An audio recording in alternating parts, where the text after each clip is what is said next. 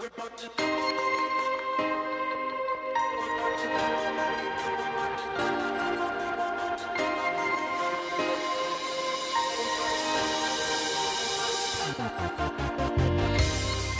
to the Life Giver Marriage Podcast, a place for honest conversation and hope for your military or first responder marriage. This is your host, Corie Weathers, and I'm honored to share this journey with you. Hi, this is Dr. John Townsend, and you're listening to Life Giver. Hi, this is Taya Kyle, and you're listening to Life Giver. Hey, this is Dr. Les Parrott, and you're listening to Life Giver.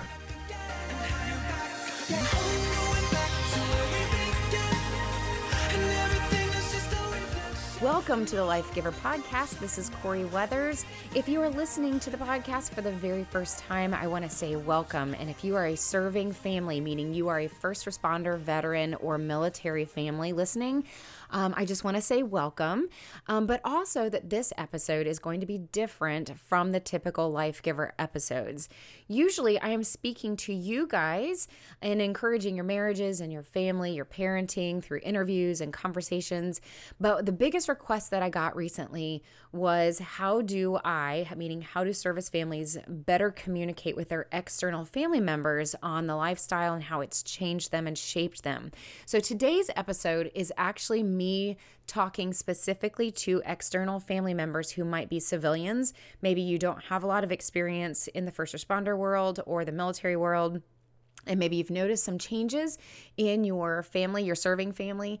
Um, and so I'm going to be speaking directly to you guys, and this is going to actually be a two part episode. So today we're going to be talking about um, what the community is and how it has shaped maybe your family members. Um, and then the next episode is going to be some more practical tips on how you can close the gaps and communicate better and have some of those tough conversations. So if you've been listening to the podcast for a while, um, you knew this was coming in the previous episode. This whole series is on family dynamics and how we can build those relationships and how we can communicate better. And you knew this was coming. Maybe you've been excited for it to come out. Um, I know it can seem like a long time between episodes as I put them out on the 1st and 15th of every month. If you didn't know that, there's a clue for you. Um, so easy to remember payday for military, 1st and 15th. That's why I do it. So, um, and I would love to put out episodes every week, but I am actively counseling and coaching military and first responder couples throughout the week. And so there is not enough time in my day, and I do not have a team. It is only me doing all of this. And so that's why I put it out the 1st and 15th of every month. So, to transition, when I say you in this episode, I'm referring to you family members, external family members. So, um, let me give you some kind of working definitions as before we start, just to clear up any confusion. Um, so, when I say you, I am talking to mothers, fathers, sisters, brothers, cousins, best friends, um, civilians, typically those of you who um, have maybe not served as a first responder family or a military family, but your son or daughter or whoever this um, serving member of your family has accepted this call to serve their country or community and perhaps gone on to build a family of their own. And so I'm going to, that's who I'm speaking to today. Now, you're going to hear some other words that I say um, in reference to um, different people in the family. So, for example, any first responder or service member, I typically typically call the serving spouse because otherwise I'm saying first responder, military veteran over and over and over again. So it's easier for me to just say the um, serving spouse and I have the supporting spouse. So the supporting spouse is typically that military spouse at home, the first responder spouse at home. And I do say at home because many of them do stay from home. It doesn't mean that they don't work, many of them work. Um, but they typically support their serving spouse and feel like their life kind of revolves around that career. And so that's why I use supporting. It doesn't mean that they're not working and not doing their own thing, but um, that they have to kind of support the career and they have to kind of revolve around that career, which I'm sure you guys have probably seen by now. So when I say serving spouse, that's who I'm referring to, supporting spouse. And then, of course, we have you, the family members. And so, if I'm not perfect in this interview, I are in this episode, I hope that you will be graceful with me. Um, I think you will find that the overall theme of these next two episodes, actually, the whole series, is grace. How do we extend better grace to each other? I really picture this whole series as um, everybody kind of coming to the table and having that sit down conversation that's not easy to have with each other, but we have to somehow, you know, be truthful and honest and authentic about um, what's going on in our lives and somehow kind of reach across the table and, and hold hands at some point and say, my life is different from your life and that that's okay. We're still family. We still love each other we still have a great desire to understand each other and that we want to at least to we want to start to bridge that divide.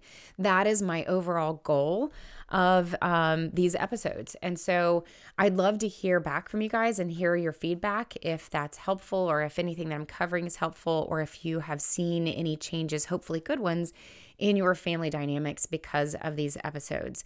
So I think you're also going to find that I do my best to provide a balanced approach to both sides. So before we even get going, family members, you may feel a little bit on edge and think that I'm only going to be sticking up for the serving families side. And if you listen to the episode before this one, I think you'll hear that a lot of what I'm asking them to do is also extend grace to you to understand that there's a lot for them to understand about what's going on in your world as well. And that at no point should we be entering into the relationship or the conversation with entitlement, saying everything has to change because of me. So I don't think that's a very healthy way to have conversation. So I think you're going to hear, or at least I'm going to do my best to offer both perspectives. And um, I would encourage you to listen to the entire series because my efforts at balancing the conversation is going to take this entire series to do. So the last uh, episode, I really was speaking to serving families about how they could extend more grace and be more patient with you. And then, of course, I've got this episode and the next episode that's specifically talking to you, family members. And then I have some other episodes that will help hopefully balance that out as well. So I think you're going to hear, um, hopefully, that balance. Also, if you are listening from the Life Giver app, which is free, by the way, and I would encourage family members to consider um, downloading the app. It is all episodes are, you can find the podcast on the app where you can hear these episodes and really get that inside education in a very real way of what a lot of our families go through. Um, and there's also resources that are extremely helpful to you as well. So, a lot of the resources that I recommend on the app aren't specific um, just to service families. There's they are specific to marriage and family dynamics and ways that you can improve yourself as a whole. A lot of the books and different resources that are there on the app. So a little bit about me. I am a military spouse. My husband is an active duty Army chaplain. We are currently um, moving all the time. We have two boys that are 10 and 13. Um, I'm also a licensed professional counselor. We didn't always think that we were going to be in the military, but once we came into this lifestyle, I knew that I needed to and that I wanted to really invest my career of counseling in serving serving families. My husband's dad is a retired police officer, and his father was a retired police officer. So we have a huge heart for serving families as a whole. Um, later on, after we came into the military, I was given the award of um, Armed Forces Insurance Military Spouse of the Year for 2015 for our efforts in um, really investing in service marriages. And that opened up a whole big, wonderful world of um, conversations and opportunities to travel. I've been to Japan and to New York and to brag and to next month I'm going to Washington State um, to invest in military families and I thoroughly enjoy do, doing that. I also traveled with the Secretary of Defense overseas to visit with deployed troops over there to see what deployment conditions were like, as well as talking with them about what they felt like family members did not understand. I did that in 2015 and got to visit Iraq, two places in Iraq actually, Afghanistan Turkey, and also the Persian Gulf, where I was on um, some ships out on the ocean. So, um, I from that I wrote the book Sacred Spaces, which a lot of families. Um, it's actually Sacred Spaces: My Journey to the Heart of Military Marriage. But what we're finding is that military and first responder couples are getting a lot out of the book, and I don't mean that as a self promotion. Um, my purpose in writing the book was to say the things out loud that I think a lot of service families don't often say out loud. I was hearing it behind confidential doors in counseling, and I really felt like I needed to be the first one to start saying these things out loud that we were really struggling with and also giving some movement forward so that we can be moving in a healthy direction. And so I think a lot of families are really appreciating that conversation in the book Sacred Spaces and would highly recommend you picking up the book as well um, because it really does a great job of helping you see not just the lifestyle and what it's like, but really the inner workings of that lifestyle. And I think you're going to find yourself in the pages of the book as well because it's a very raw, vulnerable story um, of Matt and I and our experience of several deployments, but also um, the experience his mom had with my husband coming home different because of this lifestyle. Um, how I healed parts of my relationship with my dad um, when he was a retired Air Force pilot and how I didn't understand that growing up. So there's a lot of family dynamics at play in the book as well that I think you would find yourself on the pages of that book as well. So I would definitely encourage you to pick that up if you find that it's helpful. So, enough about me. I, let's dive into today's topic, which is understanding the service lifestyle and um, maybe pointing out some of the reasons why your serving family member may have gone through some changes. Um, maybe they're great changes, maybe they're not so great changes because of the lifestyle that they serve. And I think, you know, a lot of military spouses especially have told me that they really struggle with this because they go home whether it is their family of origin or their spouse's family of origin and they suddenly feel that difference they feel like I've gone through something significant and I'm struggling because my family doesn't understand me and I don't know how to tell them what's changed. And so, in order for me to have this healthy conversation, or at least encourage you to have this healthy conversation, I felt like there's a couple things that we have to talk about first. We have to talk about what actually changes us, um, what impacts that change. And I felt like there might be a lot of family members out there that don't understand the culture um, because we coming in, we serving families coming into the culture might see initially the difference of the community, but we go through a lot of subtle changes um, that are hard to describe. And so some of the changes you may have seen in your family, your serving family, um, may have been subtle over time, but by the time you see them at Christmas, it's kind of overwhelming to see those changes. Now, I know the biggest question I get is what if my serving spouse um, is struggling with PTSD or has triggers or is more irritable or anxious than they used to be prior to service? And trying to explain that to family members, like whether or not it's severe, whether it's not, this is just who he is now, um, how to handle that during a visit, um, so I do get questions like that, and that is going to be covered in the next episode because I felt like there were some things that we need to cover first today before we have that conversation. But I want you to know that we are going there. We are going to address if you have experienced um, seeing your serving family member go through something significant and they're different, and you're having a hard time relating to them or knowing how to serve them or connect with them that is my overall goal is to help you with that help you understand maybe what's going on and what you can do so you don't feel like every time you visit or every time they visit you you're walking on eggshells. So that is my goal. It's a big goal but i think that we can at least start the conversation. So um five things then five things that um that change us when we enter into the service lifestyle and I want to point those out to you. Um, and you know, I also, I know I keep saying I'm going to go into it and then I give a caveat, but one more thing I think is important before we go into this is that let's admit before we go in there, before we go into this content, let's admit that change is inevitable for all of us. And I know full well that you guys have gone through significant life events that have changed you, have shaped you, have shaped your character, and in a lot of ways have made you a better person. And change is inevitable for all of us. And it's not okay for any of us in any community to enter into another community and expect that other community to revolve or bend completely to us.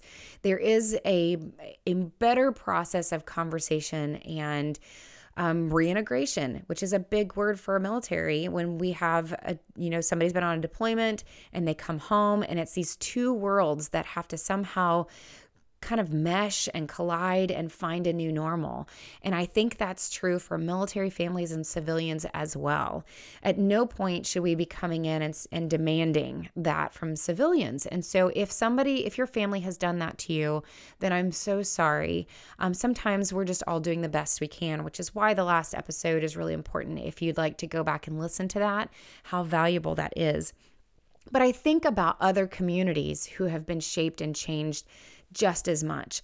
I often think about the medical community, and maybe it's because I work with so many first responders who are EMS workers who respond to medical crisis. I work with military members that are medics, um, so it's kind of a blending of those two cultures. Um, but I think of surgeons and doctors and those that are really on the front lines of medicine that are exposed to death, that are exposed to crises and disappointment and um, the stress of that lifestyle. And there's no doubt that that also changes a person. So, um, Similarly, my sister is married to an NFL player. And when I watch from afar, she is single momming it a lot. Like he is gone playing games um, and he's gone frequently with trainings and um, his job to be a great football player. And um, every time he goes out on the field, you better believe that my sister is concerned about his safety, that he could come home different. He could come home with a concussion or TBI or breaking a leg or something that could really impact them for the rest of their lives, much less their job, career, and their income. So I think that it's good for us to recognize that we all kind of have our own community and we all can be shaped by that community. It's really a matter of how do we reintegrate together and have those conversations.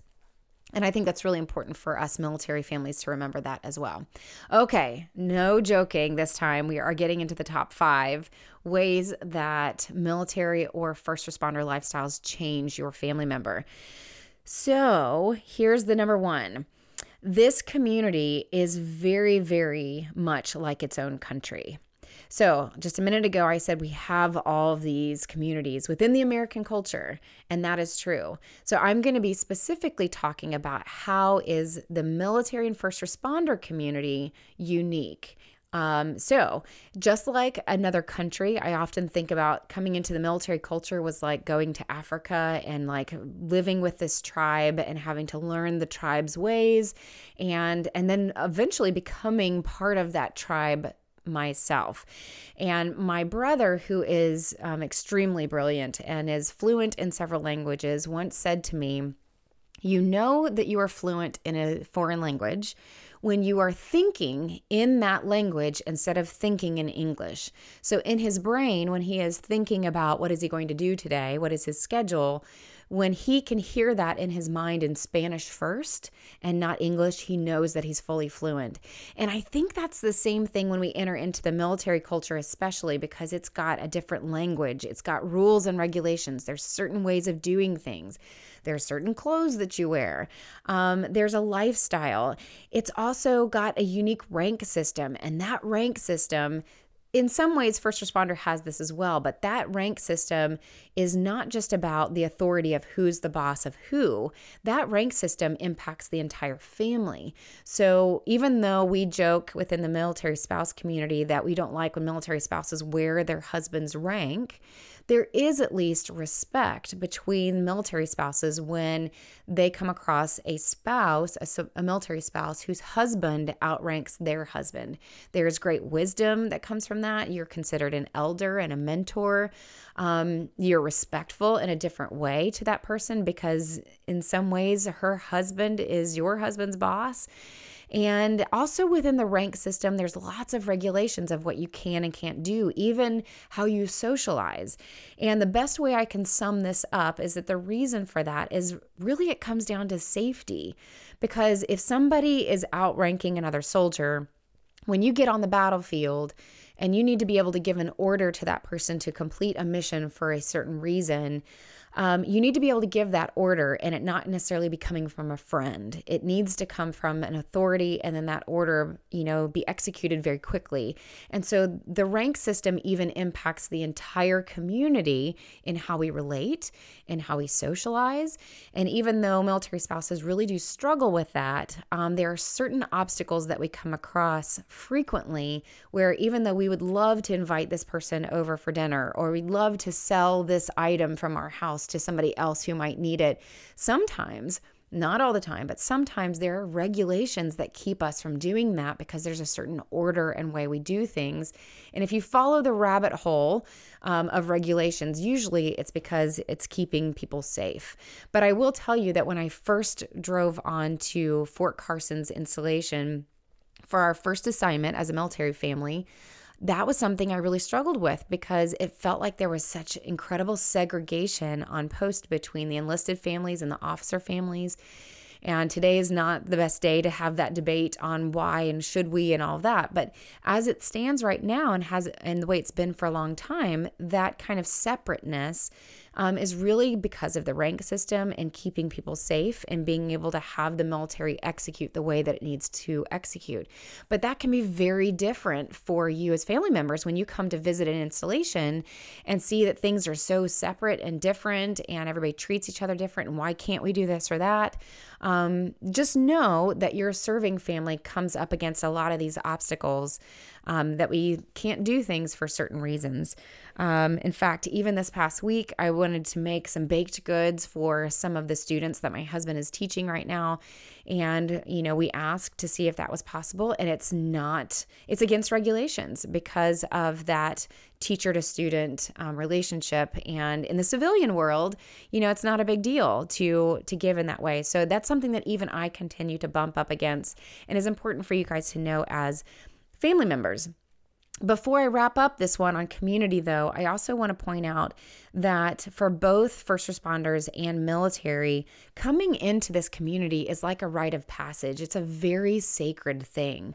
Um, you are signing up not just because you're you're willing to sacrifice your life, but it is something that usually people sign up because it's something that they believe in. It's a value that they hold very dear. The communities are very grounded in values. Um, you think of the first responder culture where it's grounded in the values of law and integrity and right and wrong, and we do things because something was done right or wrong. And in the military, there is a lot of that too. But in the military, we say things like there's loyalty and integrity and responsibility and everything that we do is ground in by our values.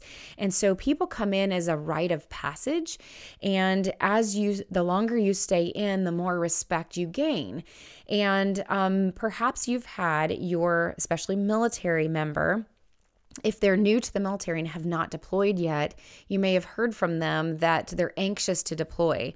They're excited to deploy. And that might throw you a little bit because who would want to deploy and go to a war zone?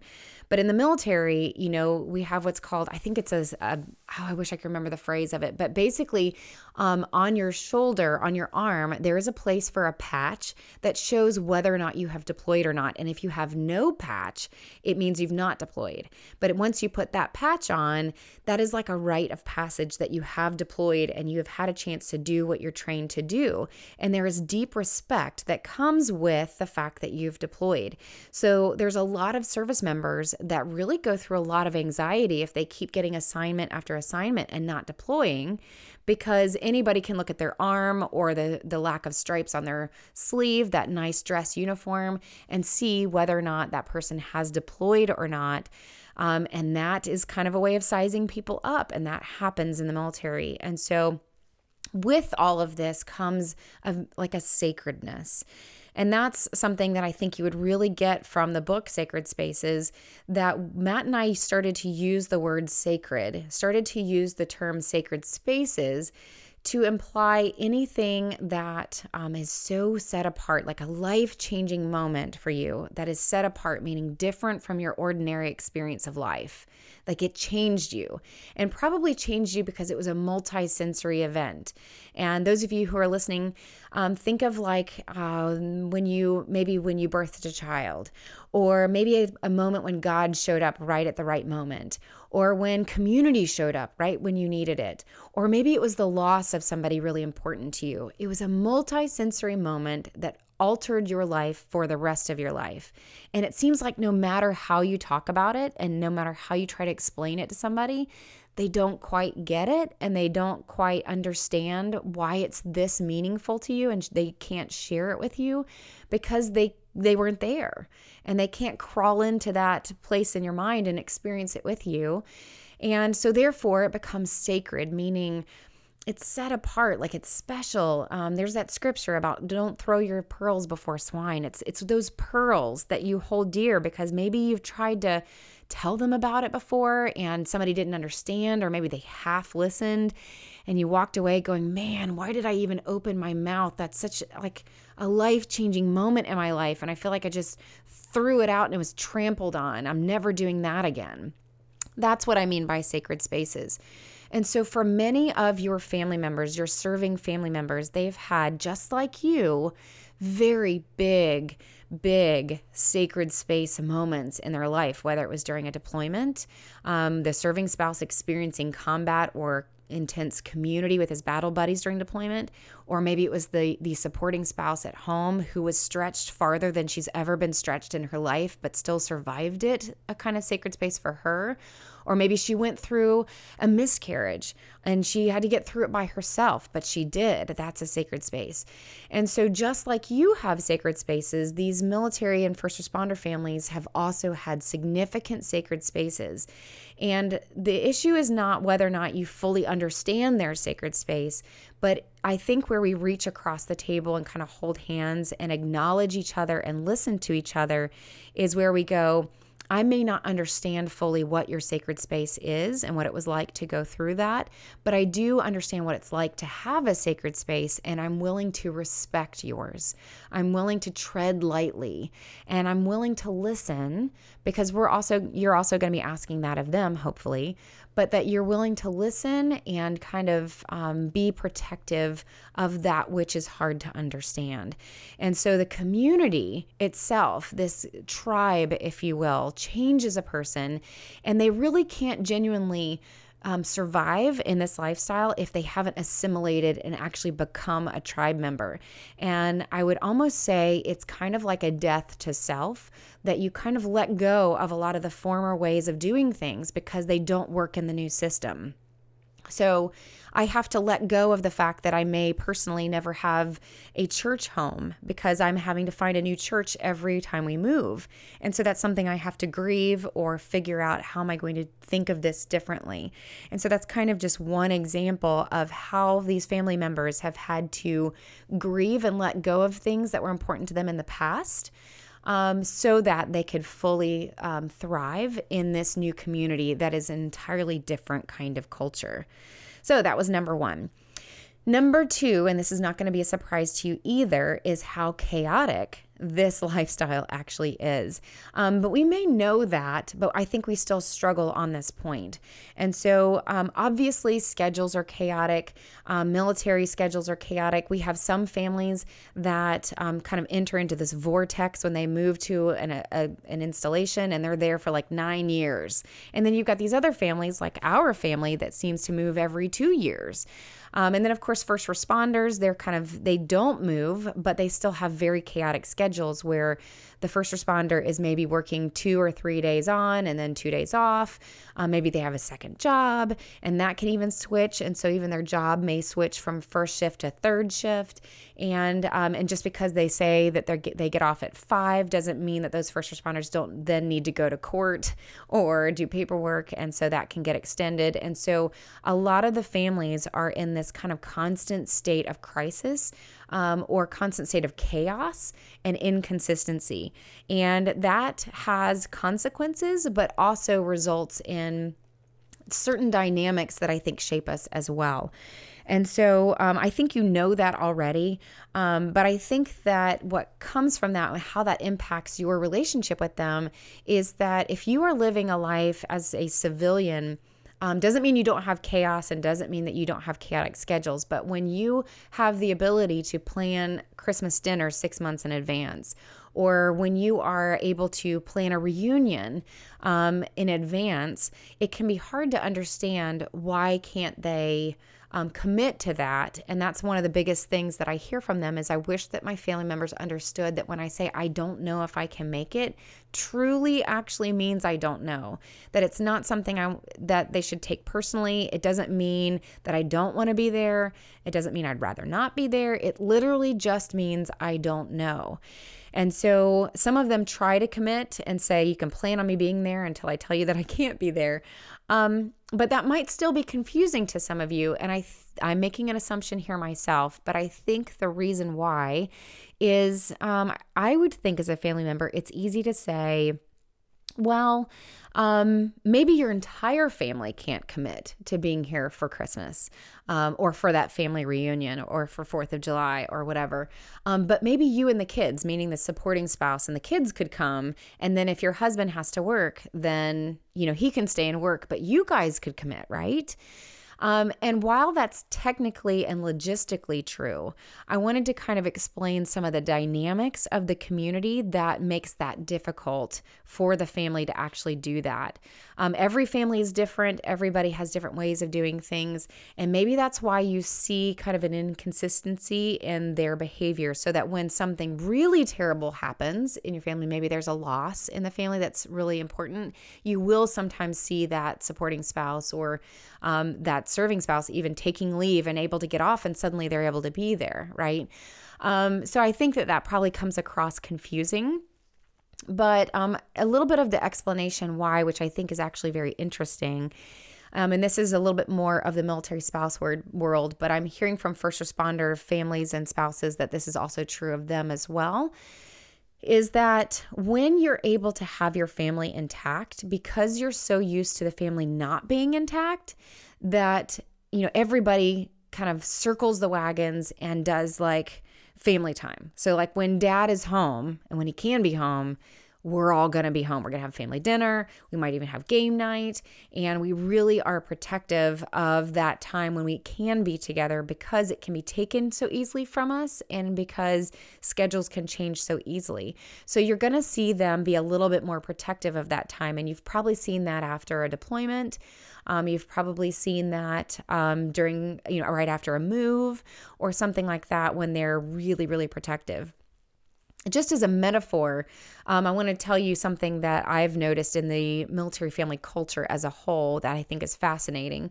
Um, usually during a deployment, um, what you have, and by the way, first responders go through like a deployment on a daily basis, right? Like they, um, they're more in a more rapid cycle. They send their spouse out knowing full well that something could happen to that spouse sometime today. So, in some ways, there's some very huge similarities in that. So, during a deployment, a military deployment, especially if you have a big group of service members that have all left together, on the installation, what you normally find is all of the spouses and the children kind of coming out of their homes, getting together, supporting each other, cookouts. I'll take care of your children, you take care of mine. I need to go to the grocery store. And so, can you help me? And then I'll help you next time.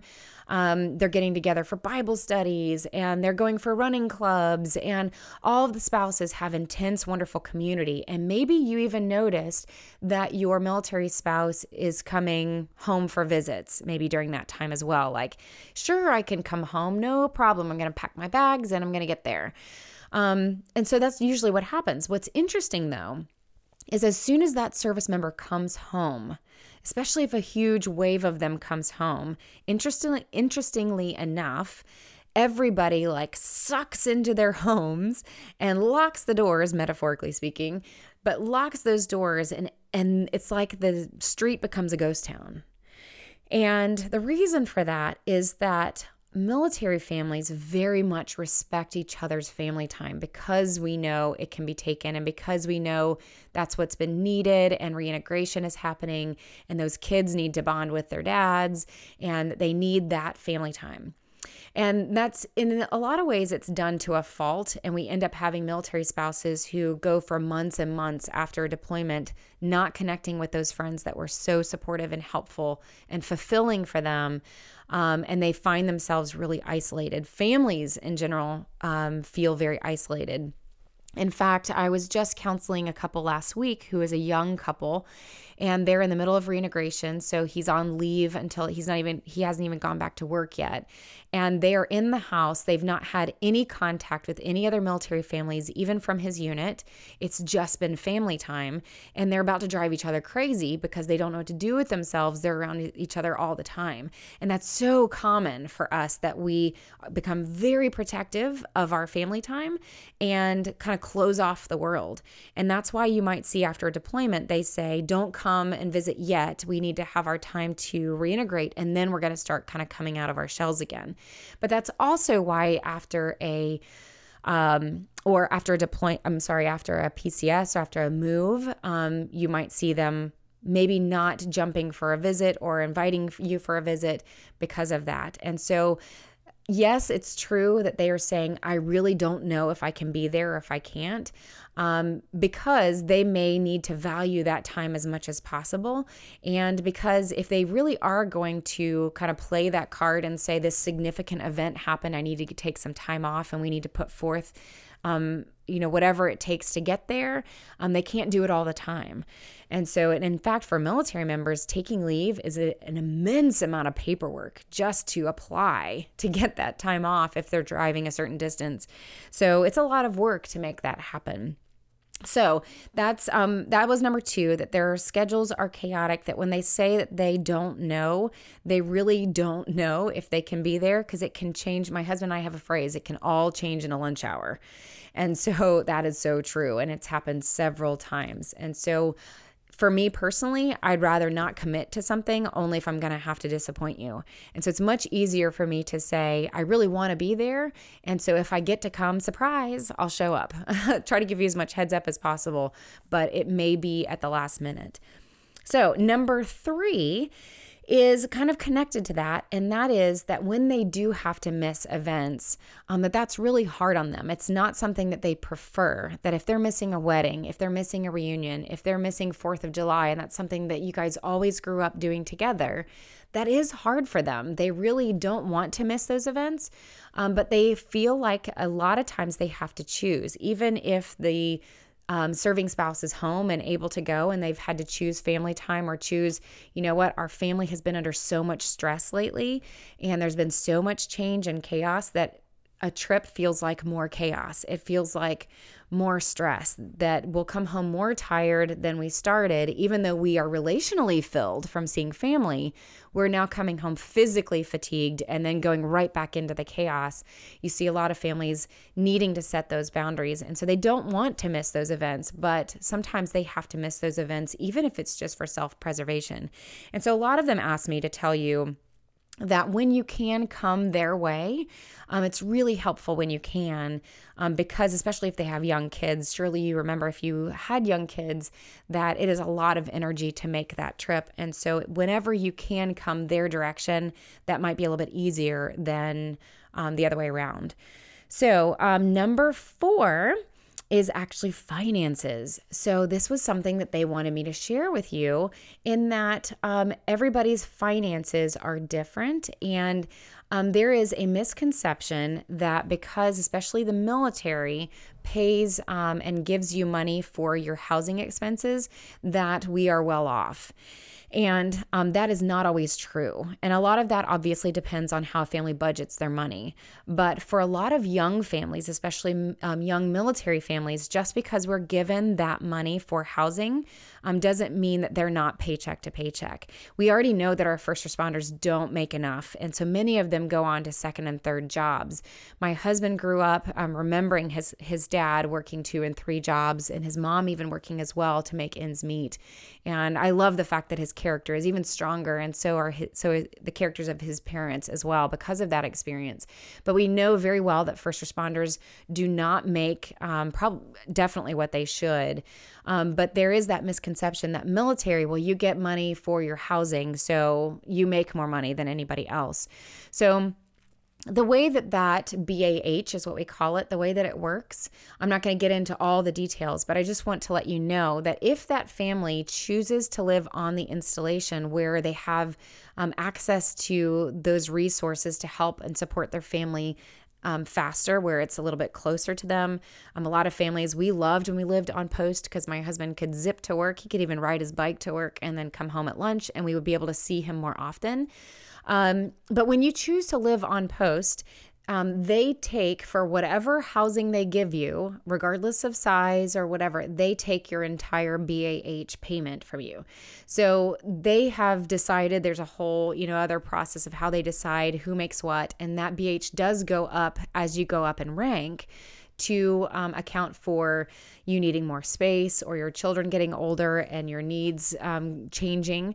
But I will tell you that for a lot of families, they find that if they live off post, off the installation, they can um, usually rent or buy a bigger house for that same amount of money versus living on the installation where they just take the whole check entirely. So you may not pay a gas bill, an electric bill, a water bill, um, or your rent, but they just kind of take that whole check and you don't know what you're what you're actually paying. So that's why they make those choices.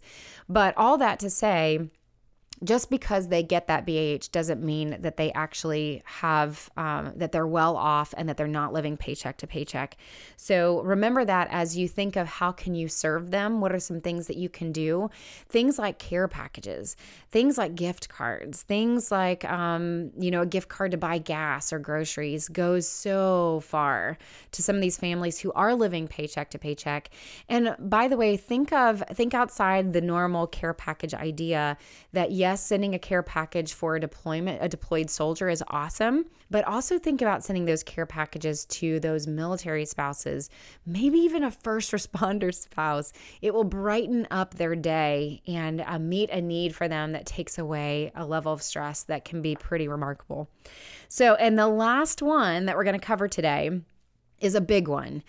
And that is that their definition of home has changed. Um, perhaps they've tried to talk with you about this, and perhaps this is another one of those um, kind of sticky conversations, especially if you are a mother or a father to your son or daughter, because home is always going to be home for you where they were raised, or I, w- I want you to come home for Christmas, I want you to come home for Easter, or doesn't it feel good to be at home with your dad and I, or, or however that statement plays out. Um, and that's there's nothing wrong with you saying that and i'm not asking you to change that and i think neither are the families asking you to change that phrasing. Again this is that kind of reaching across the table and finding common ground and understanding how things may have shifted over time.